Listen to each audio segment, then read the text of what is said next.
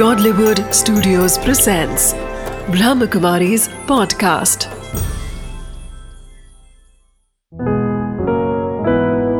चले आध्यात्म की ओर बीके उषा दीदी के साथ। ओम शांति। पिछले सत्र में हमने दादा लेखराज के जीवन के अलौकिक अनुभव को देखा। कि किस तरह से पहले विष्णु चतुर्भुज का दिव्य साक्षात्कार हुआ? फिर महाविनाश का परिवर्तन का साक्षात्कार हुआ, स्वर्ग का साक्षात्कार हुआ और आत्म अनुभव हुआ। लेकिन उसके बाद कराची से फिर वो बंबई कुछ कार्य अर्थ आए। तो बंबई में उनका मकान जो था बबुलनाथ मंदिर के एकदम सामने सतगुरु सदन में।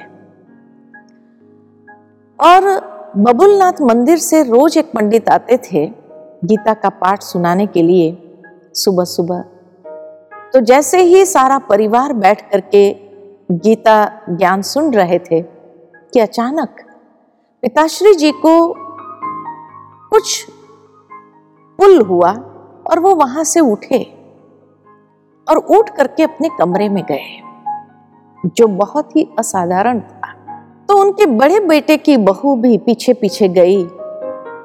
तो उसने जो दृश्य देखा, जिसका वर्णन करके वो हमेशा सुनाते थे कि पिताश्री जी अपने पलंग पर, अपने चारपाई पर पैर पैर के ऊपर चढ़ा करके अर्ध पद्मासन में बैठे थे और जैसे ध्यान मग्न थे।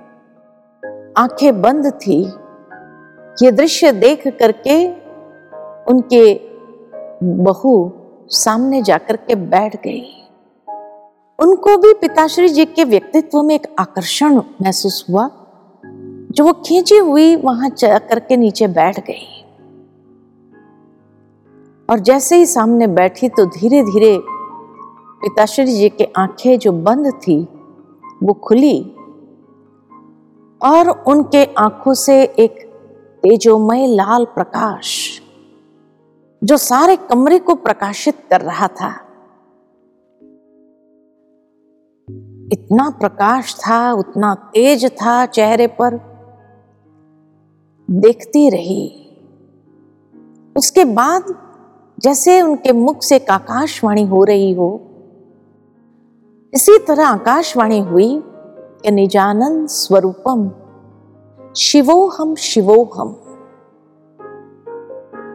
प्रकाश स्वरूपम, शिवोहम शिवोहम।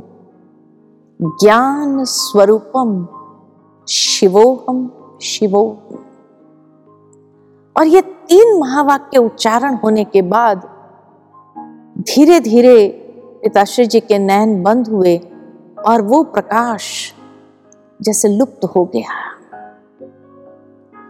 उसके बाद पिताश्री जी अपने स्वाभाविक स्थिति में आए और आते ही उनके मुख से यही आवाज़ निकला, कहा गया वो प्रकाश? कहा गया वो प्रकाश? बहू ने पूछा, पिताश्री जी, आपको क्या अनुभव हो रहा है? तब उन्होंने कहा एक बहुत तेजोमय प्रकाश था। हज़ारों सूर्य से तेजोमय प्रकाश। और वो प्रकाश मेरे सामने आकर के ऐसा महसूस हुआ कि जैसे मेरे भीतर आकर के कुछ उच्चारण करके गए।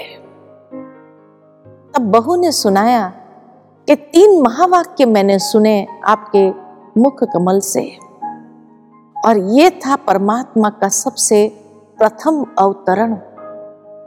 पर काया प्रवेश एक साधारण मनुष्य तन में और वो परमेश्वर ने अपना परिचय दिया कि मैं निज आनंद स्वरूप, मैं शिव हूँ, मैं शिव हूँ।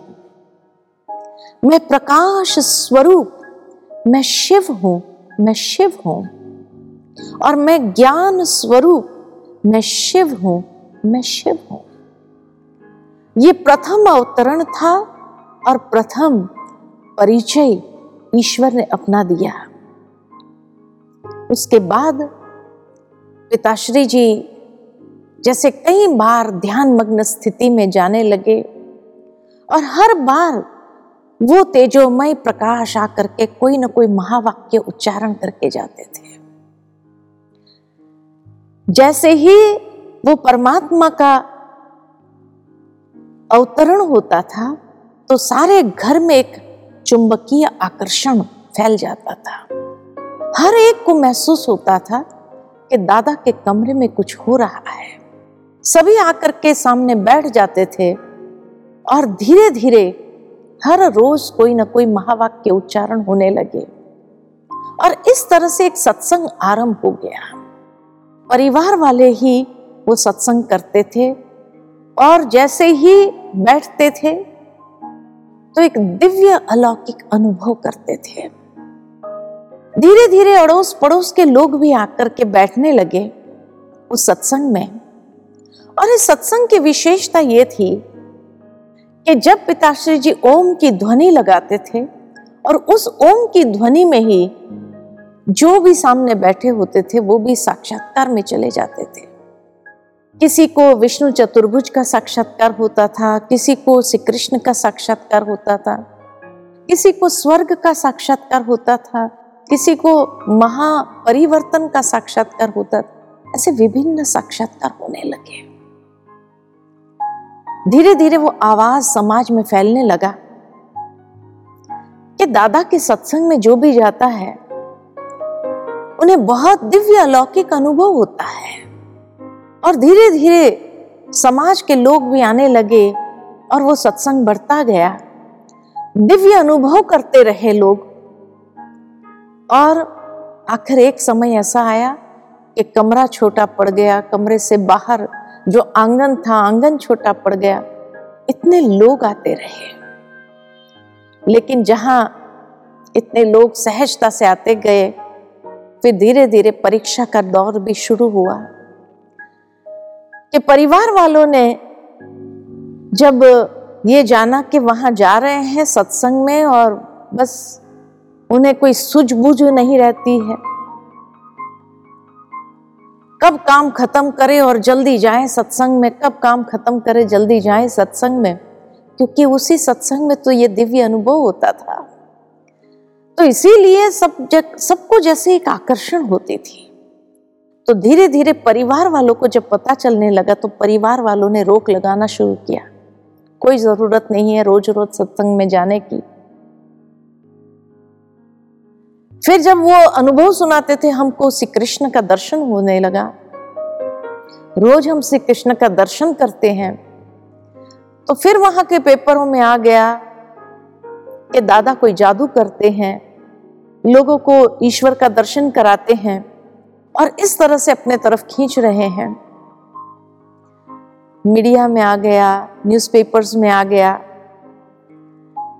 और उसके बाद जब बहुत लोग आने लगे तो नेचुरल है कि फिर उस परीक्षा में ऐसी रोक लगाना शुरू किया।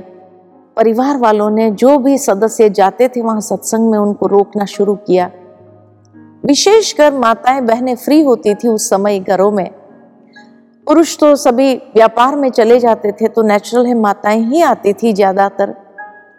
तो इसीलिए माताओं को रोकना शुरू किया, कन्याओं को रोकना शुरू किया। लेकिन परमात्मा ने यह दिव्य कार्य जो आरंभ किया, उसमें पिताश्री जी को एक विजन दिया कि नई दुनिया की सर्जना के लिए आपको निमित्त बनना है। और उस विजन में यह भी बताया गया कि जिस तरह एक माँ अपने बच्चे के अंदर अच्छे संस्कारों का सिंचन करती है। तो नई दुनिया के लिए भी स्वर्ग की सृष्टि की सर्जना करने के लिए माता प्रथम गुरु है। जब वही माता शिव शक्ति बनती है और शिव शक्ति बन करके जो भी भाई बहने आते हैं, उनके अंदर भी अच्छे संस्कारों का सिंचन करेगी, ज्ञान के संस्कारों का सिंचन करेगी। तभी वो नई दुनिया को साकार कर सकेंगे, उस नई सृष्टि की सृजना कर सकेंगे। और ये बात के कारण पिताश्री जी ने मुख्य जो भी बहनें आती थी, उसमें से पाँच बहनों का ट्रस्ट बना करके सारी अपनी प्रॉपर्टी भी विल कर दी उन पाँच बहनों को। और वो पाँच बहनें को निमित्त बनाया इस ईश्वरीय कार्य को शुरू करने के लिए, चलाने के लिए। पिताश्री जी ने सोचा कि अगर दैवी दुनिया बनानी है और अच्छे संस्कारों का सिंचन करना हो, ताकि आने वाले समय में वही नींव पक्की हो जाएगी जो नए संसार के सर्जन के लिए वो नींव का कार्य करे तो उसके लिए तो एक छोटे बच्चों की स्कूल खोलनी चाहिए। और जब तक बच्चों में ये संस्कार नहीं जाएँगे, तब तक वो आने वाले भविष्य की नींव कैसे बनेंगे? पिताश्री जी ने एक मकान बनाया ही था बोर्डिंग स्कूल के हिसाब से, कराची में। तो हैदराबाद सिंध से कराची गए और उस बोर्डिंग स्कूल को शुरू किया। जो भी माताएँ, बहनें आती थी तो उन्हें कहा कि आप अपने परिवार वालों से स्वीकृति लेकर के आइए। अपने बच्चों को उस बोर्डिंग स्कूल में अगर डलवाना है तो जहाँ उन्हें आध्यात्मिक शिक्षाएँ प्राप्त होगी और वो नए संसार के लिए एक नींव बनेंगे, आने वाले भविष्य के लिए नींव बनेंगे। कई माताओं, बहनों ने अपने बच्चों को इस बोर्डिंग स्कूल में डाला। छोटे छोटे बच्चे आने लगे कुछ माताएँ जिनको सहज स्वीकृति मिल गई परिवार वालों से तो वो इन बच्चों की संभाल के लिए वहाँ रहने लगे। और ये बोर्डिंग स्कूल जो शुरू हुआ 1937 में, दिवाली के दिन। और दिवाली के दिन जब ये स्कूल शुरू हुई तो वहाँ दुनिया की पढ़ाई के साथ साथ उन्हें आध्यात्मिक पढ़ाई भी पढ़ाई जाने लगी। आध्यात्मिक पढ़ाई में ईश्वरीय ज्ञान, सहज राजयोग ध्यान, दिव्य गुणों की धारणा और जीवन को श्रेष्ठ दिशा में कैसे ले जाना है, उसकी शिक्षाएँ प्राप्त होने लगी। बहुत सुंदर तरीके से पिताश्री जी ज्ञान की बातों को सुनाते थे, ज्ञान के मधुर महावाक्य को सुनाते थे और धीरे धीरे उन बच्चों के अंदर एक बहुत दिव्य और अलौकिक संस्कार जागृत होने लगे। तो उस बोर्डिंग स्कूल के अंदर काफ़ी बच्चे धीरे धीरे आने लगे, पढ़ने लगे, आध्यात्मिकता के संस्कार उनके जागृत करने लगे। बहुत अच्छी शिक्षाएँ उनको प्राप्त होने लगी। लेकिन इसी बीच पार्टीशन का समय भी आ गया। और जब हिंदुस्तान पाकिस्तान का पार्टीशन होने लगा 1937 से लेकर के 1945 46 तक तो वहाँ रहे। और जैसे ही पार्टीशन शुरू हुआ तो उस समय वो बच्चों को सुरक्षित रखना जैसे पिताश्री जी की जिम्मेवारी हो गई। उन बच्चों के माता पिता तो धीरे धीरे वहाँ से भागने लगे, कोई कहाँ गए, कोई भारत आए, कोई विदेशों में चले गए। कोई अपने बच्चों को लेने तक नहीं आए। तो पिताश्री जी की जिम्मेवारी हो गई। पिताश्री जी ने लोकल अथॉरिटी वालों से बात किया कलेक्टर आदि से बात किया कि मेरे पास करीबन साढ़े तीन सौ बच्चे हैं। और ये साढ़े तीन सौ बच्चों को खाना, पीना, पहनना, सब कुछ व्यवस्थित, कोई प्रकार की उन्हें तकलीफ़ नहीं होनी चाहिए। लोकल अथॉरिटी ने भी सपोर्ट दिया और धीरे धीरे देखा गया कि उन्हें बहुत सुरक्षित रखा गया। घर बैठे उन्हें उनके लिए अनाज या सब्ज़ी, दूध आदि पहुँचाया गया। और 1950 तक वो वहाँ रहे। 1950 में पिताश्री जी को एक दिव्य संदेश प्राप्त हुआ परमात्मा का कि भारत अविनाशी भूमि है। और भारत ही आने वाले समय में आध्यात्मिक रोशनी फैलाने का स्थान बनेगा। एक ऐसा लाइट हाउस संसार के लिए बनेगा जहाँ से आध्यात्मिकता का प्रकाश फैलेगा। इसलिए अब यहाँ से भारत जाना है। भारत में कहा जाना है? तो संकेत इतना ही प्राप्त हुआ कि पांडवों की अंतिम तपस्या एक पहाड़ी पर पूरी हुई थी। तो पहाड़ों पर जाना है। तो चार पाँच भाई बहनों का मुख्य ग्रुप बना करके पिताश्री जी ने उन्हें कहा, क्या भारत जाइए? और आध्यात्मिक पहाड़ी कौन सी है भारत की? उसको ढूंढिए, जहाँ पर हम सबको लेकर के आ सके। चार पाँच भाई बहनों का ग्रुप भारत में विभिन्न पहाड़ियों पर जाकर के ढूँढने लगे। कि भारत की आध्यात्मिक पहाड़ी कौन सी है? कोई बता ही नहीं रहा था। फिर आखिर जब हिमालय के कई पहाड़ियों पर गए, महाबलेश्वर, माथेरान गए, कई पहाड़ियों को घूमे, लेकिन किसी ने बताया नहीं। फिर जिसको भी पूछते थे तो यही कहते थे, भाई, भारत की आध्यात्मिक पहाड़ी कौन सी है, ये तो पता नहीं है। मुंबई आए तो उस समय वहाँ कोई गुरु जी जिनके घर में रहे थे उनके घर में कोई गुरु जी पहुँचे थे, जो सत्संग करा रहे थे। जैसे ही उनको देखा तो गुरु जी ने कहा कि आप तो दादा लेखराज के सत्संग से ही दिख रहे हैं। कहा, जी हाँ। तो कहा, भारत आ गए क्या? तो कहा, नहीं, भारत आना चाहते हैं, लेकिन भारत में आध्यात्मिक पहाड़ी कौन सी है, वो ढूंढ रहे हैं। तब वो गुरु ने कहा कि ये तो मुझे पता नहीं कि भारत की आध्यात्मिक पहाड़ी कौन सी है। लेकिन इतना ज़रूर मालूम है कि माउंट आबू जो है, यहाँ आध्यात्मिक स्थल सारे बने हुए हैं। जितने भी साइट सीइंग स्थान है, वो सारे आध्यात्मिक महत्व को लिए हुए हैं। हो सकता है कि शायद आप इसी की बात कर रहे हो। फिर वो ग्रुप माउंट आबू में आए तो सचमुच उन्हें लगा कि यही वो स्थान है। उस समय राजाओं की बड़ी बड़ी कोठियाँ बनी होती थी। राजस्थान के राजाओं की कोठियाँ बनी थी। बहुत बड़ी बड़ी कोठियाँ। जब देखा तो महसूस हुआ कि शायद यही स्थान है। और उसके महत्व को जब देखा तो पता चला कि पांडव की अंतिम तपस्या अरावली की पहाड़ियों में पूरी हुई थी। और आबू जो स्थान है, यहाँ ब्रह्मा ने सरस्वती को वेदों का ज्ञान दिया था। और बड़े बड़े ऋषियों ने यहाँ तपस्या की हुई है। अत्र ऋषि, सती अंसुया दत्तात्रेय, ऐसे महान ऋषियों ने तपस्या की हुई है। तो एक तपस्या भूमि भी है। तो ये देख करके उन्होंने पिताश्री जी को पत्र लिखा कि हमें ये पहाड़ी मिली है जहाँ की विशेषता ये है। उसी समय पिताश्री जी ने कहा, एक जो भी स्थान मिलता हो जहाँ साढ़े तीन सौ को एकोमोडेट कर सके, वो स्थान आप ले लीजिए। तो उस समय भरतपुर राजा की कोठी बहुत बड़ी थी। तो उस स्थान को लिया और वहाँ से निकल करके ओखा बंदर होकर के भारत में 5 मई 1950 को पहुँचे। लेकिन कहा जाता है कि जब पाकिस्तान को छोड़ा तो उस समय वहाँ के लोगों ने कहा कि हमसे कोई चूक हो गई क्या?